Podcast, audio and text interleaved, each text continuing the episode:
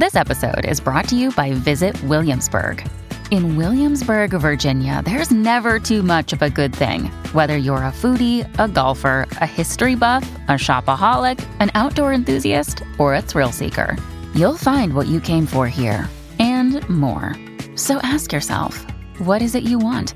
Discover Williamsburg and plan your trip at visitwilliamsburg.com. This episode is brought to you by Saks.com.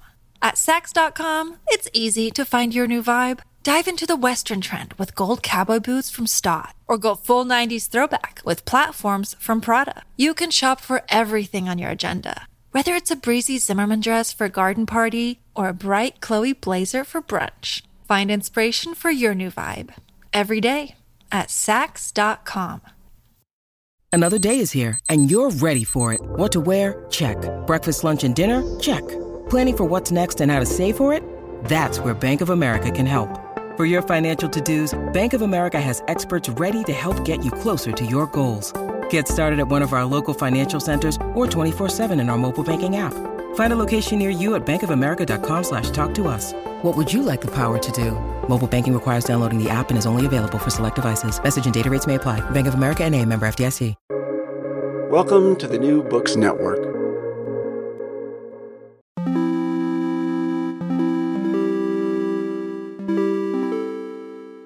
Hello and welcome to the New Books Network. I'm Pierre d'Alancaisez. In the discourse of contemporary art over the past few decades, concepts like creativity or talent have become almost taboo. Art critics and curators often like to see themselves as engaged in a set of complex processes that bring together aesthetic, social, commercial, and political ideas. But such a relational view obscures the long shadow of the figure of the visionary romantic artist toiling away at their aesthetic obsession, waiting to be revered by patrons and mentors. Well, it turns out that this visionary artist is alive and well, and that the competition for vision is stiff.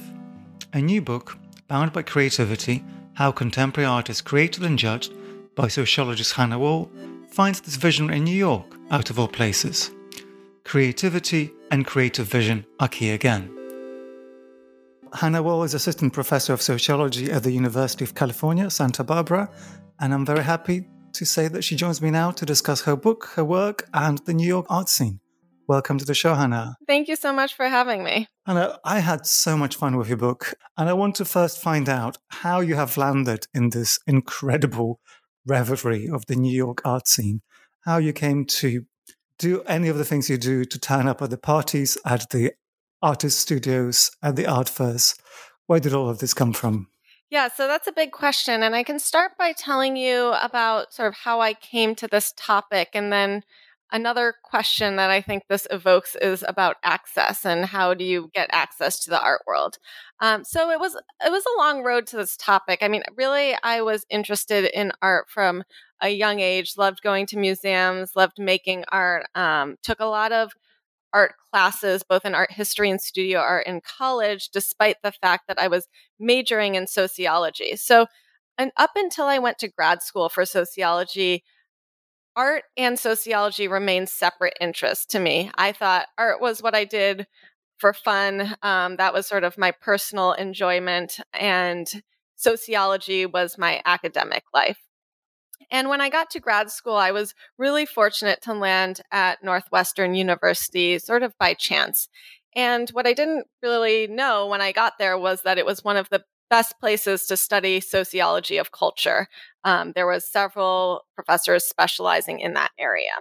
And so I realized then that you could actually merge the two. There was something called the sociology of art, which I hadn't fully realized until I got there. And so that really fascinated me. And I actually did a first ethnography, which was an ethnography in Chicago of an erotic arts club. And I studied uh, specifically the sensual figure drawing class. And so I was really interested there I, um, in how artists and models negotiated the boundaries between sensual, non sexual, and pornographic, as well as how they were making aesthetic judgments. So, this was a really fascinating study, but it left open many questions because what it didn't answer for me was how artists made creative decisions during the process of creation. Um, and the figure jars I was studying were mostly traditional. They were interested in figuration and accuracy and not in conveying an idea or a mood uh, or an emotion through their work. And so this really brought me to the contemporary art world because unlike figure drawing, contemporary art can be seen as potentially anything could be seen as good art. You could have a pile of rubble or a clothesline of socks. Um, these were all real works that I witnessed in the art world. Or in the case of one of the artists that I studied, uh, frozen cat food. And these could all be good works of art. They could be shown in museums. They could be sold for hundreds of thousands, if not millions of dollars. So I was really fascinated by this world precisely because there was such a lack of consensus around aesthetic judgment. And so, for someone that was becoming increasingly interested in aesthetic judgment, this really pulled me in. How did you, how do you make aesthetic judgments, both as an artist, but also as a, a gallerist, um, a, a, a collector? How do you make aesthetic judgments with this complete lack of a consensus over what is good art? So that's the story of how I came to the topic. Um, and then I think there's a separate story about how I gained entree into this field. So I came into this field with very few contacts, more a, a couple of friends of friends, that kind of thing. Um, and I started by interviewing artists in their studio. And that actually wasn't terribly difficult in terms of mm. access. Artists really like talking about themselves and their work. And so and and studio visits when you go to a studio that's sort of an established thing in the art world so i wasn't doing something totally weird and so i started by going to artist studios gradually getting to the studios of more established artists and some of those artists were comfortable connecting me to their dealers. Um, and so I started doing interviews with dealers, hanging out at exhibition openings. What I found to be really tough, um, in the beginning at least, was getting access to elite collectors because artists were happy to introduce me to their friends, even sometimes when they were closer to their dealers to introduce me to their dealers. Dealers would introduce me to artists, but both dealers and artists were really relying on collectors for their money. And so they were understandably really nervous about maintaining these professional relationships and they weren't getting anything from me. And so why rock the boat for nothing? Um, so I was really lucky finally that uh, Paula Cooper, who's a renowned dealer in the New York art world, incredibly generous as a person, said that you know what, let me can uh, let me call a couple of my collectors and see if they would be willing to talk to you. And once I was able to talk to a couple collectors, that really opened the world to me because unlike artists who are relying on collectors, collectors are friends with other collectors and they're not professionally tied in the same way. So it wasn't such a big deal for them to say, let me, let me give you my friend's number. You can talk to um, that person as well. And the, there was really a symbiotic relationship between my field work and the interviews I was doing because the field work uh, led to more interviews. I was meeting people at these parties and saying, "Hey, can I come interview you sometime in the next couple weeks?" And then when I would do interviews, uh, this is something that you shouldn't do in everyday interaction. It's um, it's definitely not socially acceptable. But I would basically invite myself to parties. So I would say, "Hey, I know this is a little weird, but." Um, can, next time you have a VIP party, next time you have an open house, can I come along? Or do you mind if I tag along when you go to see um, to see art shows with your husband? Um, and so, you know, some, sometimes that, people that is a good, no. That is a good line. Do you mind if I join your husband at this event? and, and, you, uh, but yeah, I mean, and a lot of people said. Some, sometimes people would say no, but sometimes they would say yes. And you sort of have to string together yeses when you're doing an ethnography. And if you can string together enough yeses, you're in, basically. So let's set a scene for, I guess many of our listeners will, will know already what we're talking about, but for those who either don't, don't frequent art fairs in New York and around the world, or those who don't know who Paula Cooper is, maybe you could, you could talk for a moment about the kind of scene that you ended up frequenting what the interests of the artists are, what profiles they have in this monstrosity of the New York commercial art scene? Yes. So I'll say first that it's there are really different scenes, and that in itself is fascinating to me. Um, so, for example, artists tend to be younger than collectors. Of course, artists of are, are of all ages, but they start really entering the art scene after their MFA programs. So, a lot of artists I was um, meeting were in their 20s, 30s, 40s, whereas the collectors were mostly in their 50s, 60s, 70s. Um, and so these are really different social scenes. The, the artists tend to hang out in much more casual spaces. So, for instance, I'm thinking back to a party I went to or in an artist's studio warehouse, and we were playing this game called Chicken Bingo, where there's a bunch of chickens on a bingo board and you throw them chicken feed and they eat it. And the first chicken to on the person's number um, that person wins. And so, you know, th- th- there's usually like a cooler of PBR there. It's really a casual scene, um, much like the kinds of parties you would go to in your 20s. And that is really, really, really different from hanging out with collectors in penthouses with catered parties where you have um, caterers sort of whisking around plates of hors d'oeuvres and fancy cocktails, and everyone's really nicely dressed in sort of funky but designer clothing where they have sort of a bohemian vibe, but everything's really expensive. And these are just like the most beautiful apartments you've ever seen in your life overlooking Central Park. But what's really interesting is those scenes actually collide. So collectors want to be hanging out with artists. That's part of what they're buying when they are get, making a collection. They want to have this sort of intellectual bohemian experience. So they're inviting the artists whose work they collect often to their parties. And the artists are going because they're meeting more collectors there. They're maintaining relationships with their collectors. So while they don't hang out all the time, artists and collectors and dealers aren't in totally separate spheres, but are constantly interacting and sort of bridging really different social scenes. So that's really interesting because there's this eh, very interesting power dynamic that goes uh, that goes on here. For collectors, this is fun and leisure. Yes, it's somewhat of an investment, but it's fun and leisure time where they're hanging out with their collector friends and meeting artists and getting to have fun parties for artists, some some sometimes they enjoy the collectors that they're meeting, but it's always at least in part work. And it was really interesting to me that collectors had little to no awareness that it was not fully leisure fun time for the artists they were inviting to the party. It was all leisure fun to them. And they were very unaware of the power dynamics, whereas artists were always, always hyper aware of this and often uncomfortable in these really uh, fancy spaces.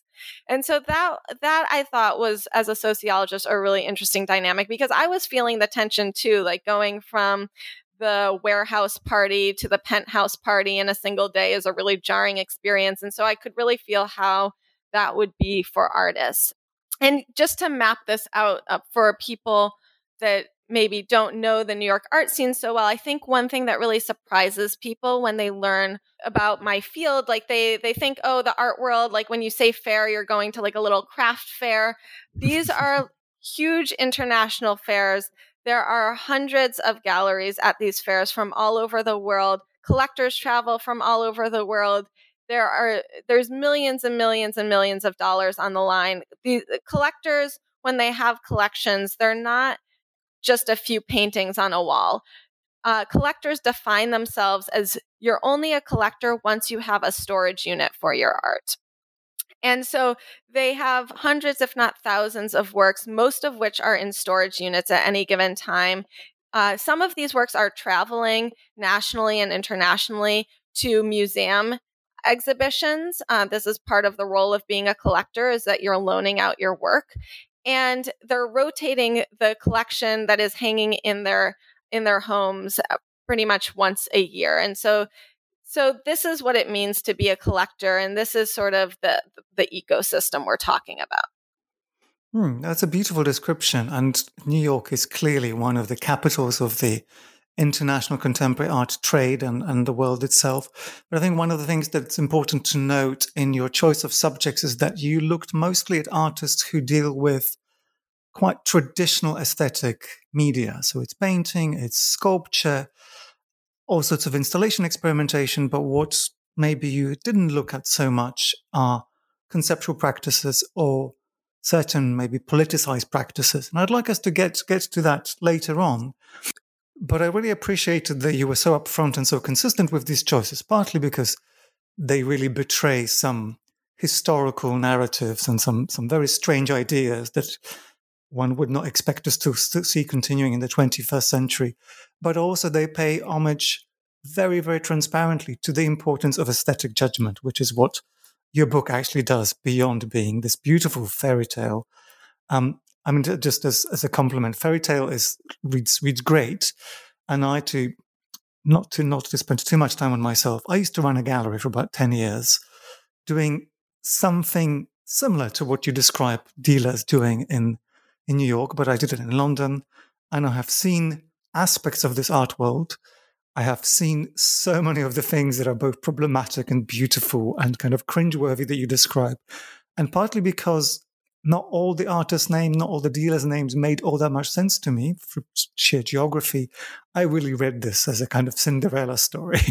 And I do want to ask you a little bit then to maybe give us give us an idea of what happens when you see artists engaging with with aesthetic judgment and how you construct your, your theory of aesthetic judgment. So in chapter one, right at the beginning, you open with a story of an artist called Lucky DeBellevue, who, for all I know about the American artistic scene, you could have made up, and I was very quick to Google. And it's a kind of archetypal story that you give there of an artist trying to situate themselves within their career, within how others judge them aesthetically. So maybe you could use that as an example of of how artists see themselves as aesthetic agents and what that means in the relationship to you know, histories of aesthetic judgment and so on. That's a great story to bring up. And this was a really compelling story to me because I could see the connections between Lucky and his dealer and collectors, all of whom uh, I interviewed Lucky. I interviewed his dealer. I interviewed at least one of the collectors of his work, and I observed them all in various fieldwork interactions. So it was a place where I really felt like I could put the whole story together in a compelling way. Lucky was an artist who became most known for weaving together pipe cleaners. And it's hard to explain, but these are, were really beautiful sculptures of pipe cleaners. Um, they were often large uh, scale. Uh, uh, he had one exhibition in the Whitney Museum where they were really sprawling across the entire ceiling of the Whitney, coming down the walls. And so these were really compelling, memorable works. And I think the thing that made them so distinctive was the unique media. This uh, pipe cleaners aren't a super traditional media for, for for artists, so it was something that people could readily remember as quote unquote the pipe cleaner guy. Even though, uh, just I have to say that on the artist's website, pipe cleaners is not the term that it's used. There's another technical sounding descriptor. So that's interesting in itself. Uh, he uses chenille stems as the term. You know, this is actually like a mini story in itself about creative visions because you can use whatever term you want, but mm. you can say chenille stems as, and maybe that's the technical term for it, but people see it and they say pipe cleaner guy, and you can't really escape that. So that's sort of also that tiny term actually encapsulates what it means to try to negotiate your creative vision, but it you sort of lose control of it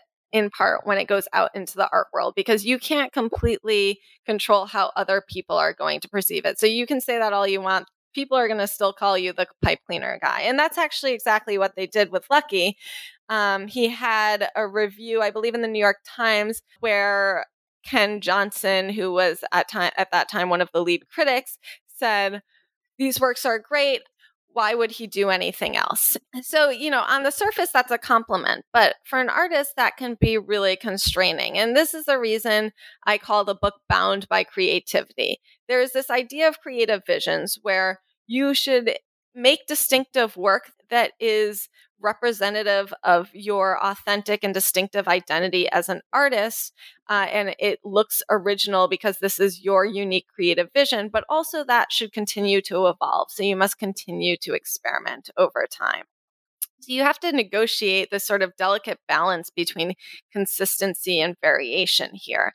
So when someone says, like, why would this person make anything else? That can be really constraining because and this is what happened to Lucky after about 10 years of weaving together pipe cleaners. He simply didn't want to do it anymore. Uh, he tried different variations. So he tried to evolve this. He, you know, wove feathers in, uh, made different shapes, added different colors. But after, you know, 10 or 15 years, it was still pipe cleaners. And so he moved on to other media and he saw these as connected. So he did things like taking plastic bags from Chinatown and sort of cutting them up. He sort of sliced together various DIY media and made collages with that. And he saw certain overarching themes of, let's say, humor, DIY design, um, domesticity, and femininity. But these looked really different from the pipe cleaners. And this was the thing he became known for. So he had a lot of trouble um, exhibiting these new works in the art world. And when he finally got a new dealer who was willing to exhibit the new works, the, the dealer tried to connect the new works to the old works by using these, what he called quote unquote umbrella themes or these overarching conceptual themes. So he's, I was actually in the booth at the art fair trying to sell these works alongside, and he said, Don't bring up the pipe cleaners, but if someone brings it up, say how they're connected with these umbrella themes, like they're both using DIY materials, that kind of thing. And and of course, that can be such a broad range of things. And it turned out for collectors to be too broad. They simply couldn't see these two things as connected. So it's sort of a cautionary tale in, in, in a sense about the the perils of recognizability. If you become extremely well recognized for a narrow formal element, it can be really hard later in your career to break outside of that because ultimately people value you for the creative vision. They want the thing that is most representative of your creative vision. And for Lucky, that was the pipe cleaners. And so I think, in terms of how artists see themselves and their own creative decisions, artists are sort of judging their works not discreetly, but in terms of their body of work. And so they're looking at their past works and saying, this is what I do, and also looking to their, their potential future works and saying, this is what I want to be doing in the future. One of the things I discuss a lot is emotion. Um, emotion plays a really important role in the creative process. Boredom is one of the key emotions that is really a driver of creative decision making. So when Lucky was bored, he stopped making the pipe cleaners, even though he could have still sold them. So that boredom sort of drove him to this new body of work. And he saw them as conceptually eh, connected, the pipe cleaners with this new body of work. But other people don't necessarily buy those same connections. So I think often artists see their creative vision as more broad than other people do because in their mind they can see the conceptual connections more clearly uh, they know every work that they ever made whereas a collector ju- uh, if you're a collector maybe you just saw that those two pipe cleaner sculptures and that's what you think of when you think of the artist well, this is fantastic because I think it, it really highlights the value of the approach that you have taken. And, and I think it would be worth dwelling for a moment to delineate the fact that you you're not an art critic in this work. You're not an art historian. And that actually allows you to, to overcome a very, very basic problem with aesthetic judgment, which is that aesthetic judgment is either now completely unpopular in the kind of discursive art world because no one can be expected to agree on anything, or at least aesthetic judgment doesn't really solve the problems that you have just highlighted. But as a sociologist, you are able to weave in quite a few different things together. You do have a nice section in the book where you where you try to take us from Kant to Arendt to to sociology of the of the art world. I want to ask you a little bit to to expand the idea of aesthetics and aesthetic judgment and how you see it theoretically playing out, or rather how you see it replicating itself in these situations that are driven by social relationships, by commerce, by sometimes quite strange attitudes towards these romantic ideas of what it is that artists do. Just to give a little bit of an overview, philosophers have paid a lot more attention to aesthetic judgment, much more so than sociologists traditionally. So the aesthetic philosophy was really core from, from Kant on. One of the the sort of key insights that I wanted to draw from aesthetic philosophy was that we kind of had the tools from aesthetic philosophy to analyze aesthetic judgment sociologically. We just hadn't really done it yet.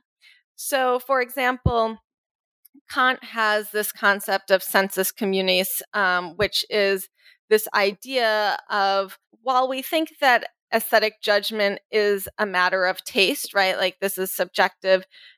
We also think it's sort of valid to to if someone doesn't agree with us, like we still find our tastes valid and if they don't agree with us, we sort of think they're a different type of person than us. And, and Arendt sort of expanded on that in saying like we we form communities around aesthetic judgment. Uh, we find people that confirm our taste, and we feel some sort of social bond to those people. For for Arendt, also the communication of aesthetic judgment was really important. It only sort of becomes social when it's communicated. So it led me to think about how can we study this empirically because that was something that the philosophers hadn't done.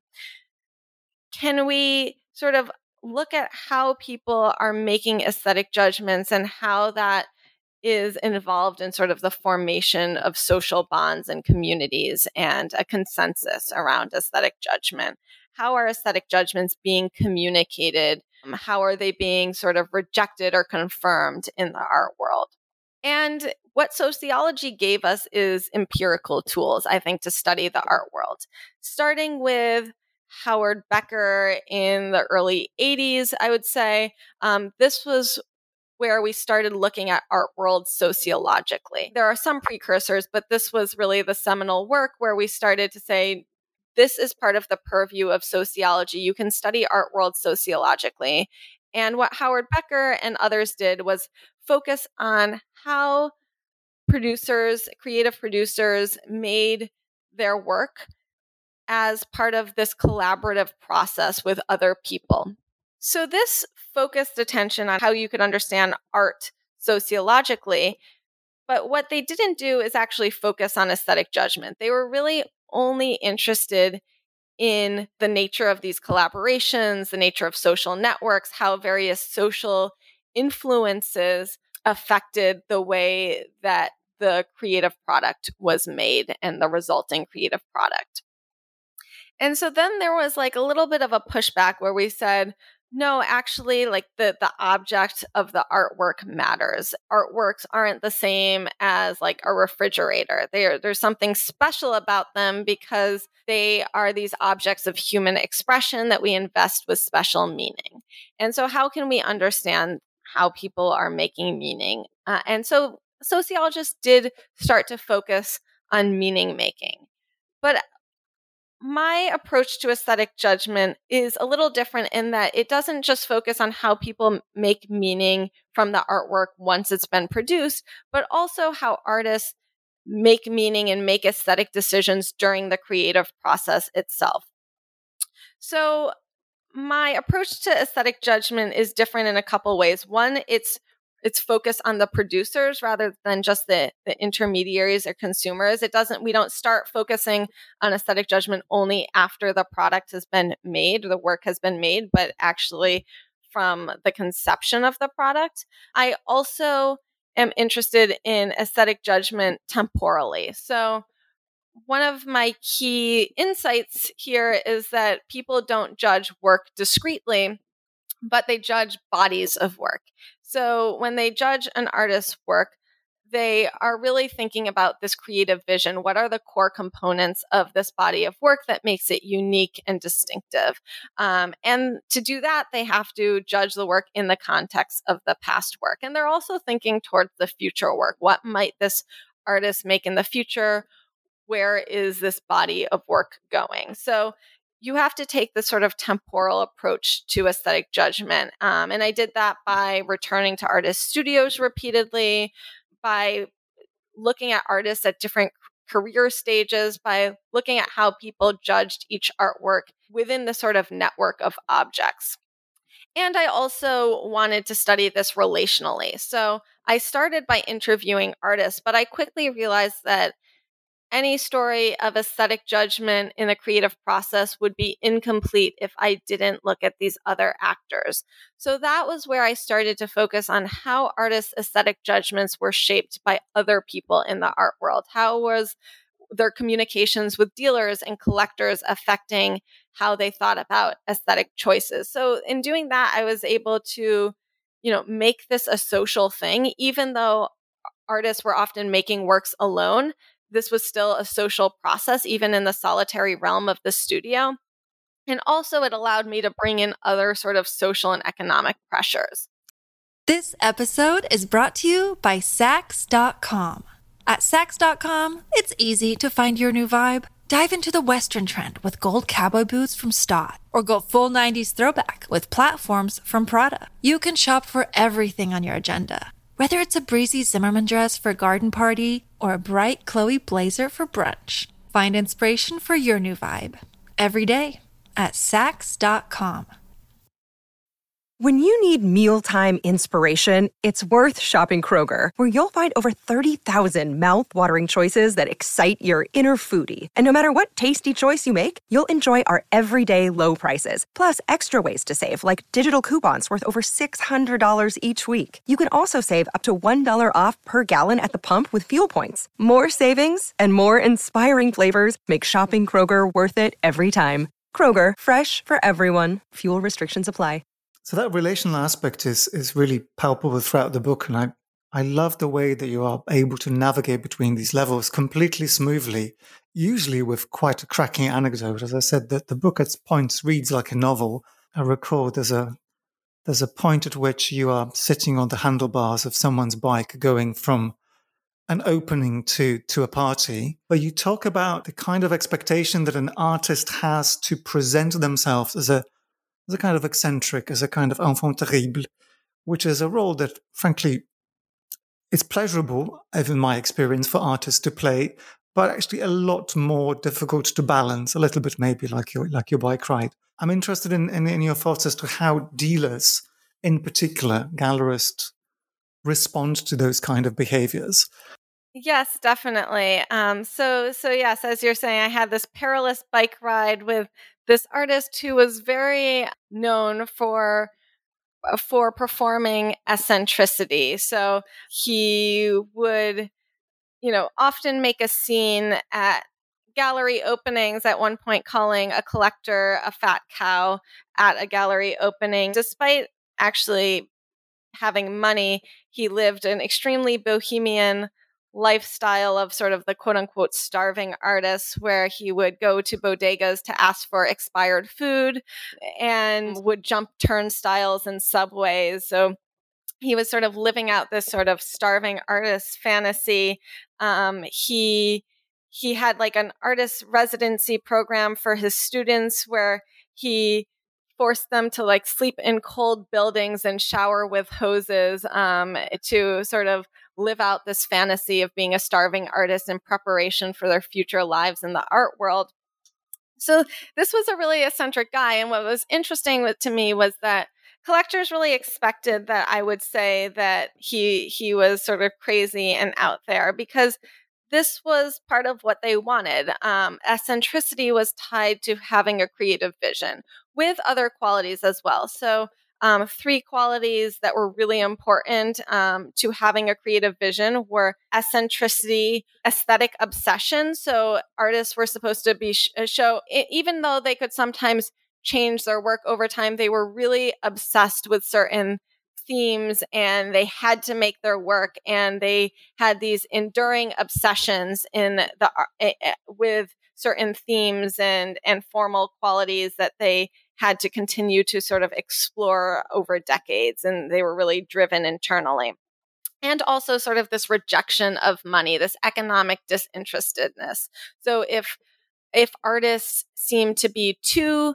self-promotional in, in, a professional way, really too professional. This was seen as actually unprofessional in the art world because professionalism was sort of attached to this wanting money, which was then seen as inauthentic and lacking a true commitment to your creative vision. And so you were supposed to give everything over to the creative vision.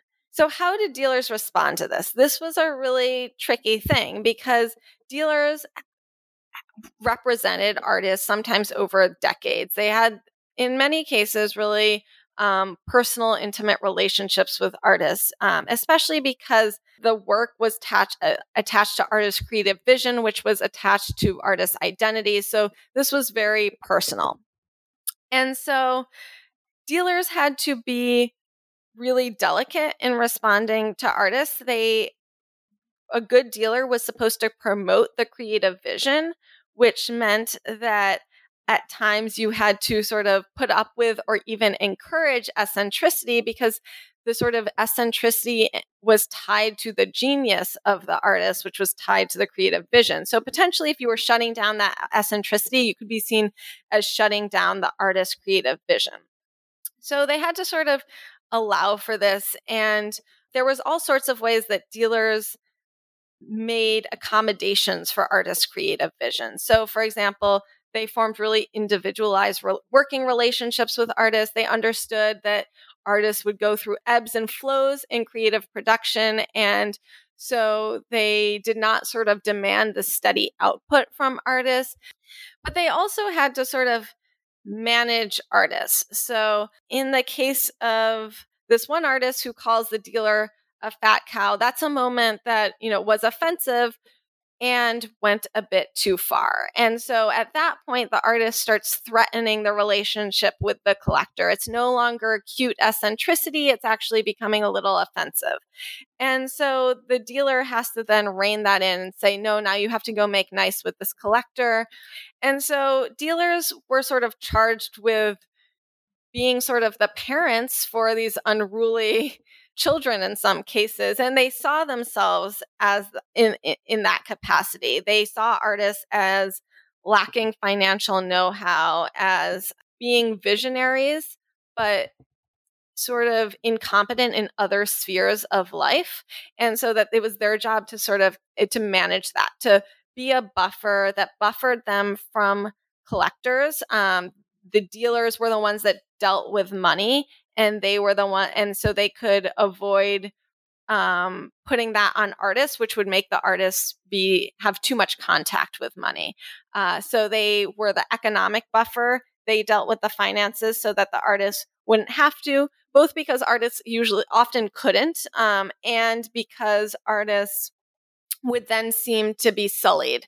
They would be contaminated with this association of money but the way that dealers responded really differed based on artists' statuses. So, a very high status artist had a lot of leeway in terms of how they could sort of misbehave, uh, even doing things that were inappropriate or wildly inconvenient because the dealer was really relying on or the curator was was really relying on that person if the if the artist was lower status, especially lower status in relation to the dealer, then the dealer could say like look you're causing too much trouble. I can get someone else who's not going to cause as much trouble.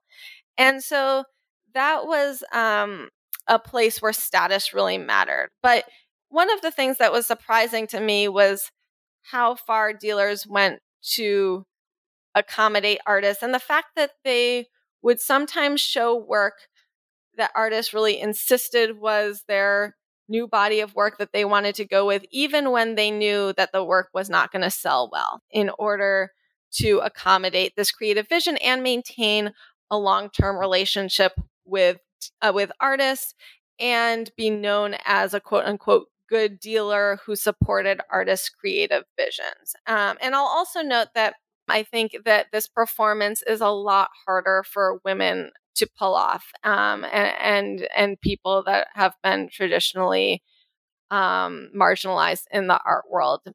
And women were aware that this was not the sort of presentation that would be seen as cute and eccentric and would instead look at unprofessional if they were to perform in this way. So I think it is more often um, a performance that is taken on by men, um, especially white men. I don't know whether I would completely agree. On the surface, yes, white men can get away with a hell of a lot more than anyone else. But because the art world is quite fragmented and has very different concerns depending on where you go, one ends up expecting very different concerns to be amplified through these kind of codified behaviors. So I guess I guess that the London and New York scenes are a little bit different in as much as New York is fueled to a greater extent by traditional art forms. But in London, we have a lot more discursive space for politics and contemporary art. And those kind of artistic practices, which is what I used to be engaged with, actually leave a lot more space for all sorts of dissent that codifies itself in very, very different ways. But I wonder, I wonder if you have any further thoughts, particularly on kind of stories of failure. You know, the fat cow comment is kind of one level of one level of behavior and one level of performance. But it might be a little bit different when we're still competing for attention or we're still competing for money when we are sleeping in cold buildings. I don't know whether it's host showers for, for all artists or not. But the art world is filled with so much precarity that for a lot of artists, there is a real risk that, that actually you don't get to control the game. You don't get to control whether the code is going to turn out in your favor or not. That's a great point. And I think the art world is this example of what we call in sociology a winner take all market. But we see this across creative industries. This is a core characteristic of creative industries that both critical and commercial success is highly concentrated among a few top actors. So you have the winners taking almost all of the spoils, and then you have everyone else, 99%, just scrambling for the scraps. And so that absolutely characterizes the New York City contemporary art market and the contemporary art market more broadly. Um, I think these dynamics are especially heightened in New York because it's sort of a notoriously competitive city across all sectors. And you see all of these dynamics getting height- heightened to just an extreme degree. There's the most money, there's the most fame, there's the most everything. So absolutely, I think there are real risks for for most of the artists that I studied. Um, some of them, the more established artists, were living pretty comfortable lives, but uh, even the, they, you know, did eh, many of them did need to continue to exhibit and sell their work, um, at least on some level. And then most of the artists uh, were really still trying to make it. I think one of the really tough things about creative industries in general, um, but definitely including contemporary art, is that creative producers and including contemporary artists, are not salaried employees, right? Art dealer does not give them a salary every year. They only make money when they sell artwork. And it is really difficult to string together year after year after year a steady schedule of exhibitions and put out exhibition after exhibition for for multiple reasons. One because I think it's difficult, like you, the, the creative process itself is one that ebbs and flows. So I discuss how the creative process works. And um, one of the things I discuss is that there's this phase of what I call low stakes experimentation, where artists are working with sketches and models and just trying things out um, in a way that's cheap and fast. And then when they identify a promising direction, they repeat that in future works and progressively make a big painting or sculpture or another kind of object that is a sort of more high stakes object. And then they recognize the interesting aspect of that and repeat it in future works. But that process almost necessarily leads to phases of ebbs and flows um, phases where you're doing more high low stakes experiments and phases where you're doing more execution and so how does an artist string together enough shows that they can not only survive when the sales are coming in, but also in the times where they aren't, uh, when they are just experimenting in their studio and trying to figure out the next thing. Um, and also to sustain sales over a career is very, very difficult. So artists can become known for something and people want that thing, but then to try to create the next thing and the next thing and the next thing, um, where people are still seeing oh, this is attached to the creative vision, but also something new. And I also want this new thing, but I see it as also iconic enough. That's such a delicate balance. So I think artists do face real risks. Um, they are in very precarious positions. There's also this level of career precarity that comes from just the infrastructure of galleries, where most galleries don't make it. They close down. And so when a gallery closes down, those artists have to find another gallery to represent them. And that can also be a really tough time that artists really have no control over. I mean, one of the artists I interviewed used this wonderful term called like overcoming success. And she said that was the hardest thing for her to overcome success. And so this was an artist named Gina Beavers. Uh, she, she used this relief painting method where she built up layers of paint until they were almost a sculptural form on the canvas and she worked with different uh, different images mostly from social media like makeup tutorials or so-called food porn and would then recreate these as relief paintings and so the, her initial series got a lot of attention she sold out that series and then people were looking to say see like what's the next thing she's going to do and it was kind of a deer in the headlights moment for her. She thought, okay, I can't just make another series of makeup tutorials and then another series of makeup tutorials. I have to do a different series. But what is it going to be? What is connected thematically? What is conceptually and formally connected to what I've already done, but also different enough? And so I think that is such a hard thing to manage because it's not just one time that you have to manage that question, but you have to manage that question and confront it repeatedly over the course of your career. So, all of those factors lead to um, a, a, life of economics instability for most artists. So, you, you describe this process of experimentation in a chapter that um, is set in a studio and is also connected to the emotional lives and attitudes of artists. So, I, I wonder whether we could delve into the studio a little bit, talk about the ritual of the studio visit, but in relation to these kind of high and low stakes of experimentation, which is something that, that artists do have to manage, I'm also wondering a little bit how you see artists' identities contributing to the directions that they end up taking. So, a studio visit for um, those that may be less acquainted with the art world is um, can mean a variety of things, but basically, it's when an artist invites someone else to visit their studio, and sometimes these are peers um, that they might invite to critique a work in progress. Other times, it's a more um, high stakes professional visit. Um, they might invite, let's say, a collector or a curator who's interested in their work.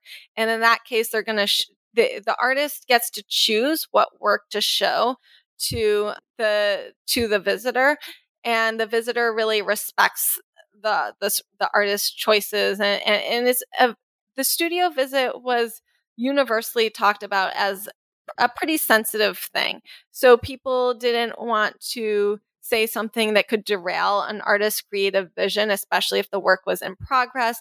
They understood that this was a really vulnerable moment for artists to be sharing their creative vision. So I did almost all of my interviews in artist studios. I also, on occasion, would accompany collectors and dealers to studio visits but often they would say like actually you can't come because it's too sensitive so this was the sensitivity of the studio visit also made it um, a place that was difficult for access. But one of the things that came out really strongly when I would interview artists in their studio was this emotional aspect. And um, just to talk briefly about how I would interview artists, methodologically, I would try to identify works that were at different stages of completion. So I would ask artists, can you go through your sketchbook with me? Can um, are there works in storage that you would be willing to show me? Um, are there works that you haven't finished? And this really allowed me to get at different stages of the creative process because I could ask, oh, why didn't you decide not to do anything with this sketch? Um, what are you thinking with this work that's been hanging unfinished on the wall for three months? Like, tell me what you're thinking about this next decision. Um, oh, you put this in storage and it's not finished. Why did you decide to abandon this particular work? And so it really allowed me to get at these different moments in the creative process. And I found that these moments were really, as I said before, driven by um, these emotional reactions that artists were having. And this was part of the reason why, you know, it, initially it was infuriating to interview artists because I would ask them to tell me about why they did something and they would be like, well, you know, it worked. Or, um, you know, it just, that's what resonated with me. Or um, it was just intuition. And as a sociologist, that isn't exactly the most useful response to get. But I started taking that response more and more seriously and listening to what they were trying to tell me, which was that emotions were really key in their decision making process. And I found that they were consistently identifying the same emotions as attached to certain creative decisions. So artists would do low stakes experiments and then they would feel excitement towards certain elements of these experiments. And that would be a key to them. That would be like a sign that they should continue to experiment with these elements. And so they would make more variations of these works. Sometimes they wouldn't be sure how it resonated with their creative vision. They would feel excitement when they felt both this element of surprise, but also that it was resonating with their creative vision, that it was relevant to them. Sometimes they would feel like, okay, this is interesting, but I'm not sure how it resonates with my creative vision. And this was a moment of ambivalence. And when that happened, they would pause a work and just leave it hanging in the studio or leave it on the ground somewhere until it sort of came to them what they should do next with this work. And then, as they continued to experiment with these elements that they felt were relevant to their creative vision, that at some point had elicited excitement, ultimately they would feel like, okay, I've kind of run out of interesting variations. I'm starting to feel boredom. And boredom was this moment where they would abandon the work. So these emotions were really important, but these emotions were also attached to not only the level of surprise they were exper- experiencing, uh, but also how they felt like the work was tied to their creative vision. And I think this is where artist's identity comes in. You know, a lot of this, what's relevant to my creative vision, comes from the previous works they've made, which is okay, what have I made in the past and what what have I identified in the past as consistencies in the creative process? And they both identified consistencies um, during the creative process. Once they repeated certain elements, they said, oh, that's a repeated element. This must be consistent. This must be something that's relevant to my creative vision. Um, but also, they would look past, back at their body of work. So, you know, an artist would say, I went to a, a retrospective of my body of work and I was surprised by how many consistencies I saw. And, and I thought, you know, this really is what represents my body of work. So a lot of it comes from their past work. They're they're judging works not discreetly, but in this network of all of the works that they've produced in the past. But it's also about other aspects of their identity. So it certainly was no coincidence that female artists were more likely to work with domestic themes or themes of feminism. Black artists I interviewed uh, were more likely to talk about racism and social justice. Um, so, uh, so various aspects of artists' identity definitely were tied to their creative vision. And that's because the creative vision is is associated with artists' authentic identity. It's the same reason that people care if an artist is eccentric or showing aesthetic obsession or showing economic disinterestedness. It's the reason that they care about the artist's personality and identity because they view that as inextricably tied to the creative vision. So the two can't be separate. The the artist's perception of their identity as, as people more broadly is shaping what they see as relevant to their creative vision. And when other people judge the creative vision, they're also taking that into account. Uh, how do they see the artist as a person, and how does that fit with what they make? I want us now to scoot past past some of the exhibition paraphernalia because I guess most of our listeners will have been to a contemporary art gallery, and I want to use the work that you have done on on the other end of the transaction. I want us to look a little bit towards collectors and towards art first. How do we how do we get away from the artist studio in which things are kind of so bound with identity, the gallery and criticism in which everything is kind of scripted. I love I love this idea of a style script that you introduce, you know, the press release as a script where everyone just kind of walks around and repeats the same lines and validates the work in exactly the same way. So I'd like us to to slowly make a move towards the collector's apartment where none of that matters anymore.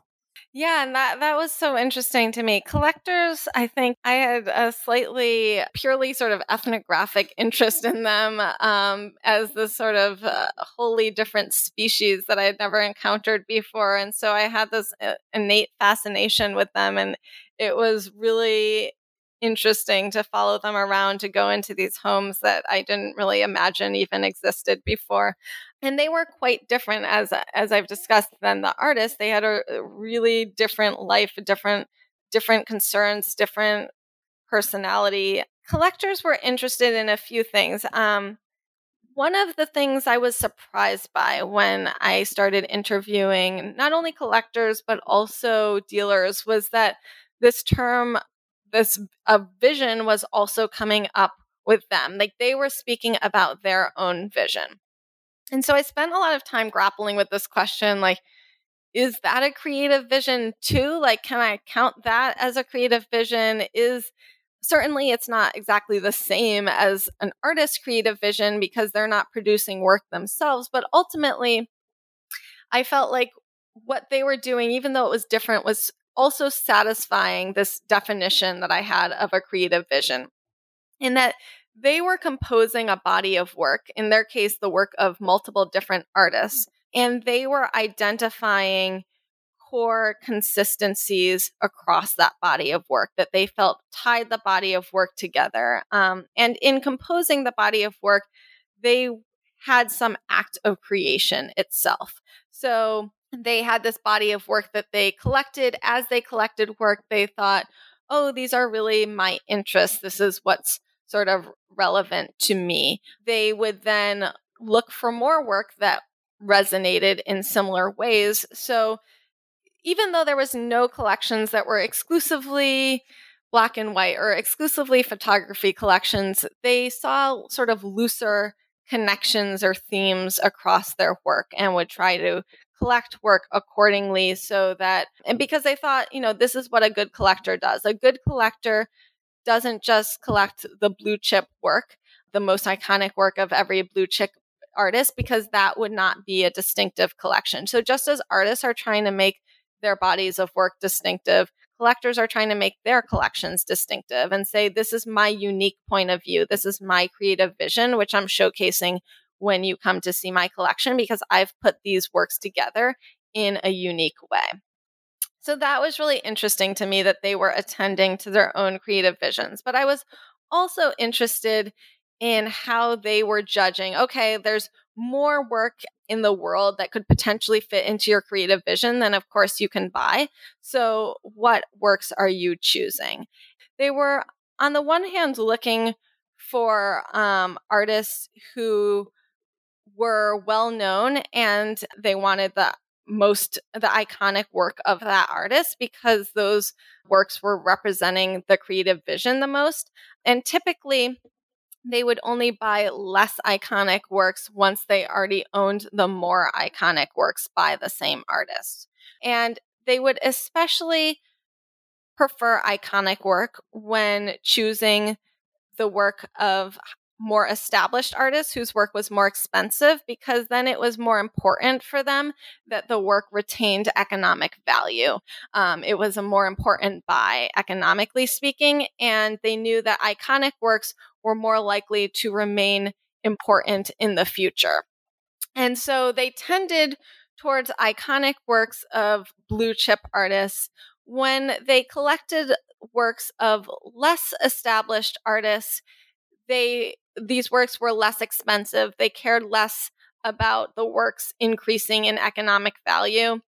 The work of more emerging artists also provided them with the opportunity to make their collections distinctive because less people had bought the work of a more emerging artist. They were more likely to have different tastes than those of their collector friends in this regard. And since they didn't need these works to retain economic value, they could sometimes sometimes they would purchase the iconic work but sometimes they would purchase a less iconic work and they would say you know th- this is what makes the collection quirky and distinctive. And one of the really interesting things to me when i was interviewing collectors was that this s- sort of status games they played with each other and to me this said so much about um, class and taste which has a long history in sociology um, and so one of the ways I noticed that they were jockeying for status among each other, so this was how sort of elites maintain status among other elites, was um, through what I called narratives of aesthetic confidence. By this, I mean that they were saying, not only do I have good taste, but I'm also willing to put my money where my mouth is. I am a leader. I am I trust my own taste and I am willing to buy something because I think it's good and I don't need other people to tell me it's good.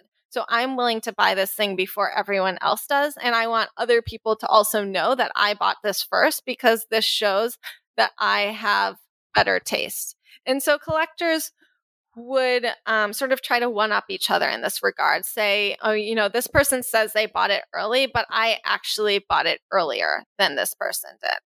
In this way they said like i'm the true leader of the crowd. I have confidence in my ta- i have confidence in my own creative vision and my creative vision is actually leading the way. Um, it, and there was this really amazing flexibility they had around sort when something when they bought something that was a success economically speaking that other people later bought and that it went up in price they would say you know this shows how i'm sort of in the vanguard that i'm in front of everyone else in terms of my taste because they're following me.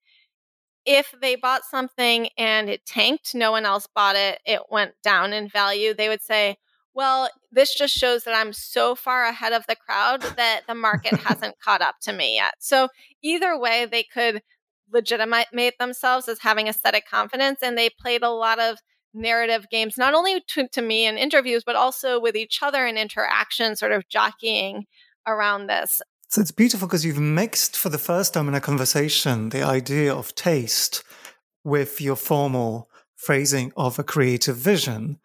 So collectors don't necessarily always have a collective vision, if I heard you correctly. Sometimes they have this plain old fashioned taste. And and the question which you do explore, which I find really interesting, is is where they get these tastes from, you know, where they acquire acquire their ideas and to go back to this kind of function of criticism, function of theory, you cite time and time again collectors who are adamant that they don't care what the critics say. They don't want to be convinced to buy anything.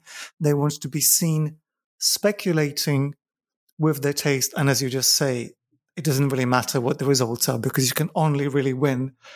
But I think it would be super interesting because that's something that isn't really well known even in the art world, like it takes takes some skill to observe how taste travels with collector couples. You have this beautiful, my God, I've experienced this so many times showing at an art fair that a person who's clearly there as part of a couple stands in front of a work with the wallet already open. And then they say, I just need to ask my husband or wife what they think. And at that point, you know, okay, there's no sale happening here. But anyhow, it would be great to to have an insight from you about how these ideas of creative visions or, or individual tastes travel in the collector elite that you that you studied. Yeah, I mean that was something I was really interested in because what I found so striking was how they use the same words down to the same metaphors. So one of the really the metaphor that I heard over and over was I buy with my eyes, not with my ears. And what that meant was they don't listen to recommendations by other people. They buy with their own eyes. Um, they buy based on their own taste, not through hearsay of what's you know popular. And so this was a central uh, narrative around this idea of aesthetic confidence. And I thought, how is everyone saying the same thing?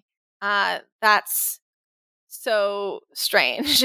Um, everyone, and also so beautifully vague. Right, right, exactly. And and so and so, I mean, it became very quickly clear to me that just and, and despite the fact that they're saying I don't buy with my ears, they're all saying the exact same thing. Um, so clearly they're talking to each other. Um, and so this was really interesting to me because, you know, as they said, they would sort of discount, oh, I don't listen to critics. I read them, but I won't buy something on that basis alone. Maybe I'll go there just to check it out, but I'm not going to buy it because this critic said that it was good. Only if I think it's good will I buy it. And they would also use the same rhetoric of friendship and fun to sort of downplay the recommendations they were getting from other collectors, they would say, Oh, yeah, we go look at stuff together. But because we're friends and it's fun and we're hanging out together, and yes, you know, this might come up, oh, I bought that, I bought that, but that comes up in the space of our friendship and not as a formal recommendation. So, sort of downplaying these ties, making them seem informal and and downplaying their re- reliance on it allowed them to say to to actually access these recommendations without without admitting that they were relying on them. And it also allowed them to look down on those who had more formal recommendations. So collectors routinely looked down on other collectors who used art advisors because they said that okay, those people need to buy their taste. I have taste. I don't need to buy it. But you know, these people all grew up with um, exposure um, either from a young age or sort of intensive training in adulthood in, in the art world. So, a lot of all of the younger collectors I spoke with um, had parents who were collectors and deeply involved in the art world. And so they were people who, from a young age, were taken around to galleries. One of the people I interviewed, who was around um, at my age in her, her early 30s, um, said that she got to choose one piece for her own collection every year as a child um, from an early age. And then when she graduated from college, she got to choose her first major work that ended up traveling to museums. And she describes her taste as, as quote, in her DNA. And this is a central in sociologist Pierre Bourdieu, the way we justify our taste is better as better than others is because we experience this taste as innate. You know, you like pizza, you don't like pizza. That's something that can't be trained. It's just part of who you are. So if I have better taste, it's because I'm just a more refined person.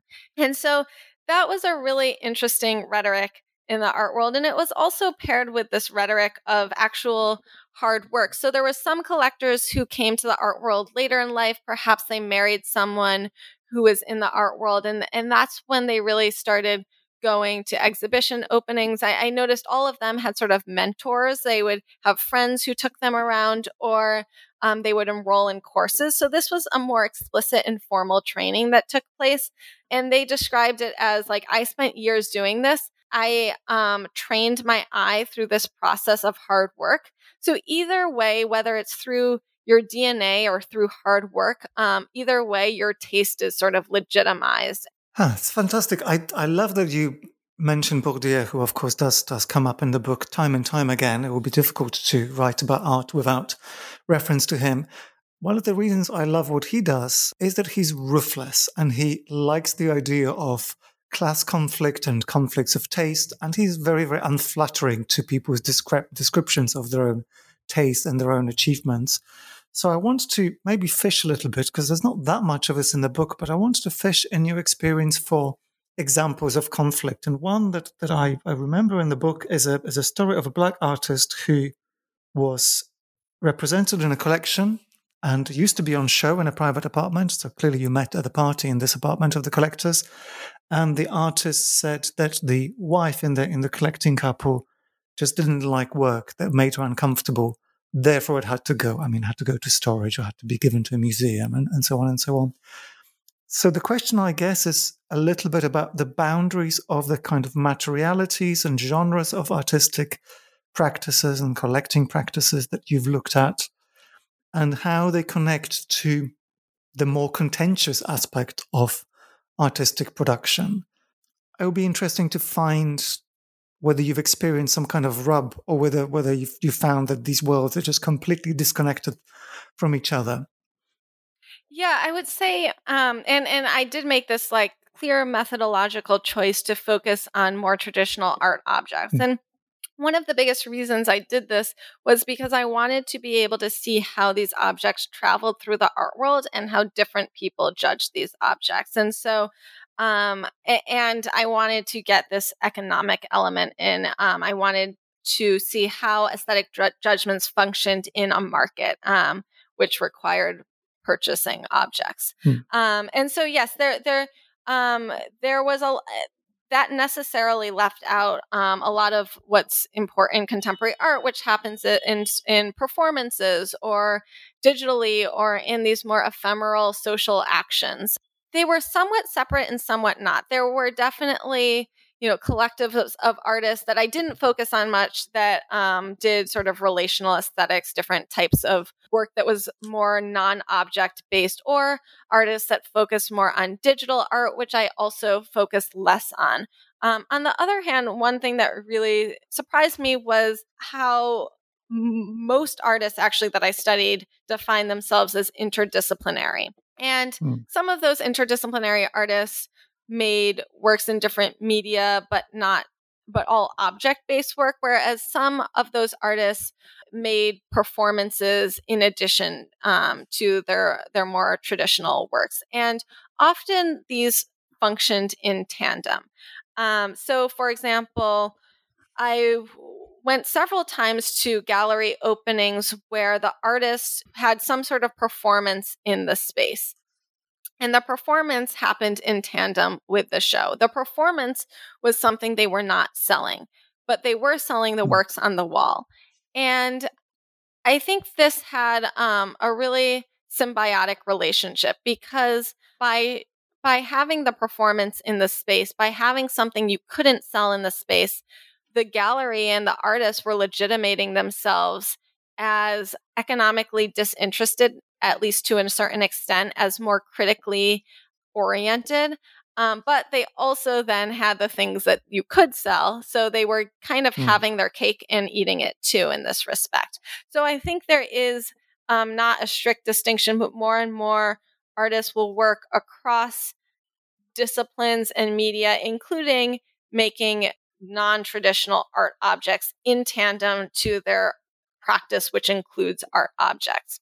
You know, you you also mentioned this sort of conflict, um, this moment where this um, black artist the the work is sort of traded back because the the it's it's a depiction of slavery that's very graphic and the collector's wife at least does not want it in the home and so this brings up like a really interesting difference of what people like what people want to see versus what they want to buy so hmm. collectors might be interested in going to a wide variety of different kinds of shows, but they don't necessarily want to look at all of those works over breakfast. And maybe some of this is changing a bit. Um, I think, especially with the BLM movement, this I think is starting to change, but often collectors will not have work that's overly graphic, that is um, disturbing, also work that's difficult to maintain archivally that you know the frozen cat food would be an example of something that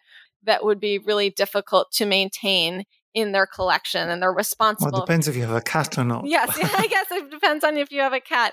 Um, and actually, some collectors relish this. They they want to be seen as a collector who collects quote unquote difficult work because that makes them even more prestigious. This shows that they're fully committed to the work, that it's not just about um, the dollar value for them, that they are committed to maintaining this difficult, unruly work over time.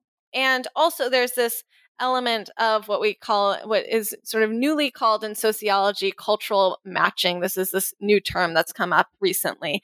Um, and that's this idea that people want to consume or want to select products that match their own cultural background. And this is validated across art worlds, really, including non-contemporary art art worlds because it's seen to to be legitimate to choose something based on your own taste and it's acceptable and expected that your taste will be tied to your own background and experiences.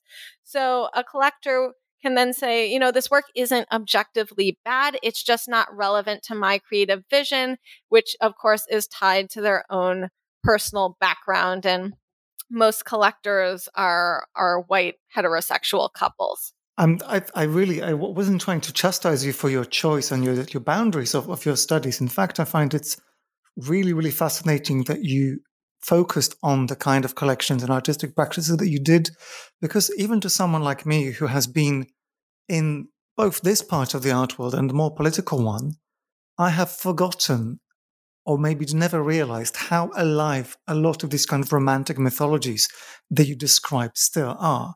That actually a lot of actors in the art world still have very traditional ideas that somehow did not go away in the latter half of the 20th century.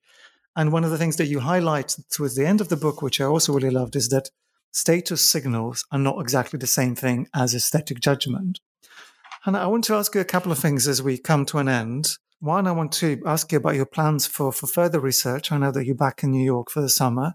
But more importantly, are you going to secure a studio visit with Hunter Biden? And are you going to write about him in your next book? Uh, yes, there's this uh, yeah strange trend of, of politicians, including Bush, you know, trying to become artists. Um, I think I might I might skip that one, but uh, but we'll see if, if he invites me. Maybe. Um, well, we'll get that arranged. I, I want to secure a White House visit as well, of course.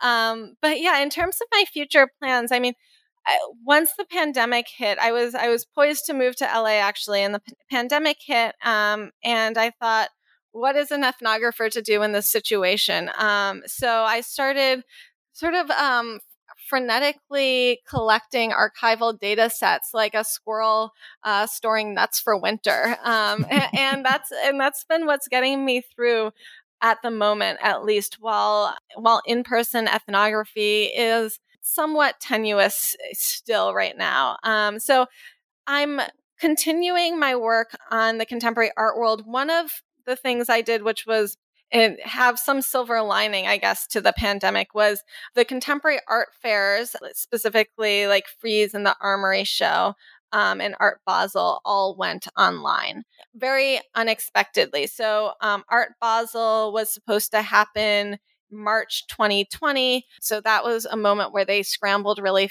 quickly to make um, what they called online viewing rooms. So each gallery that was supposed to be in person then was out online. And they continued this through um, the further iterations of the fair um, over the course of the year um, in both um, Basel, Hong Kong, and Miami. So we were able to see full information, including for most works prices.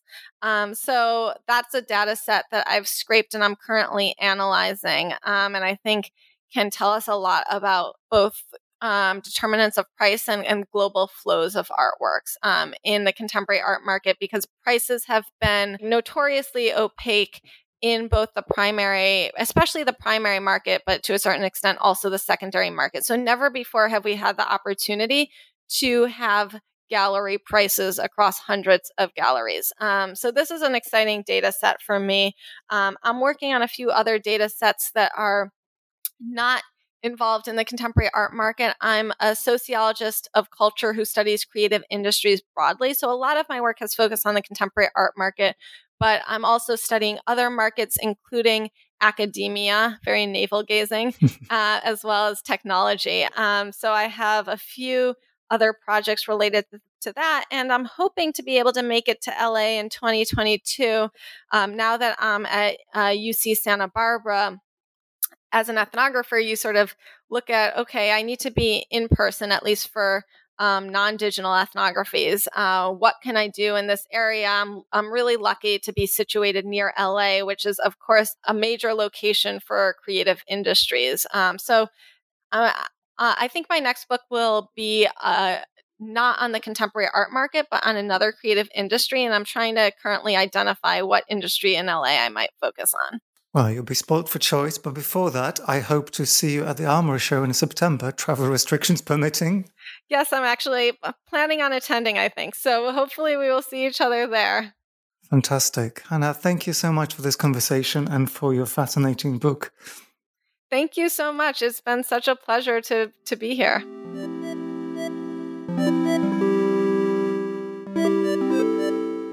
Bound by Creativity How Contemporary Art is Created and Judged by Hannah Wohl is published by University of Chicago Press.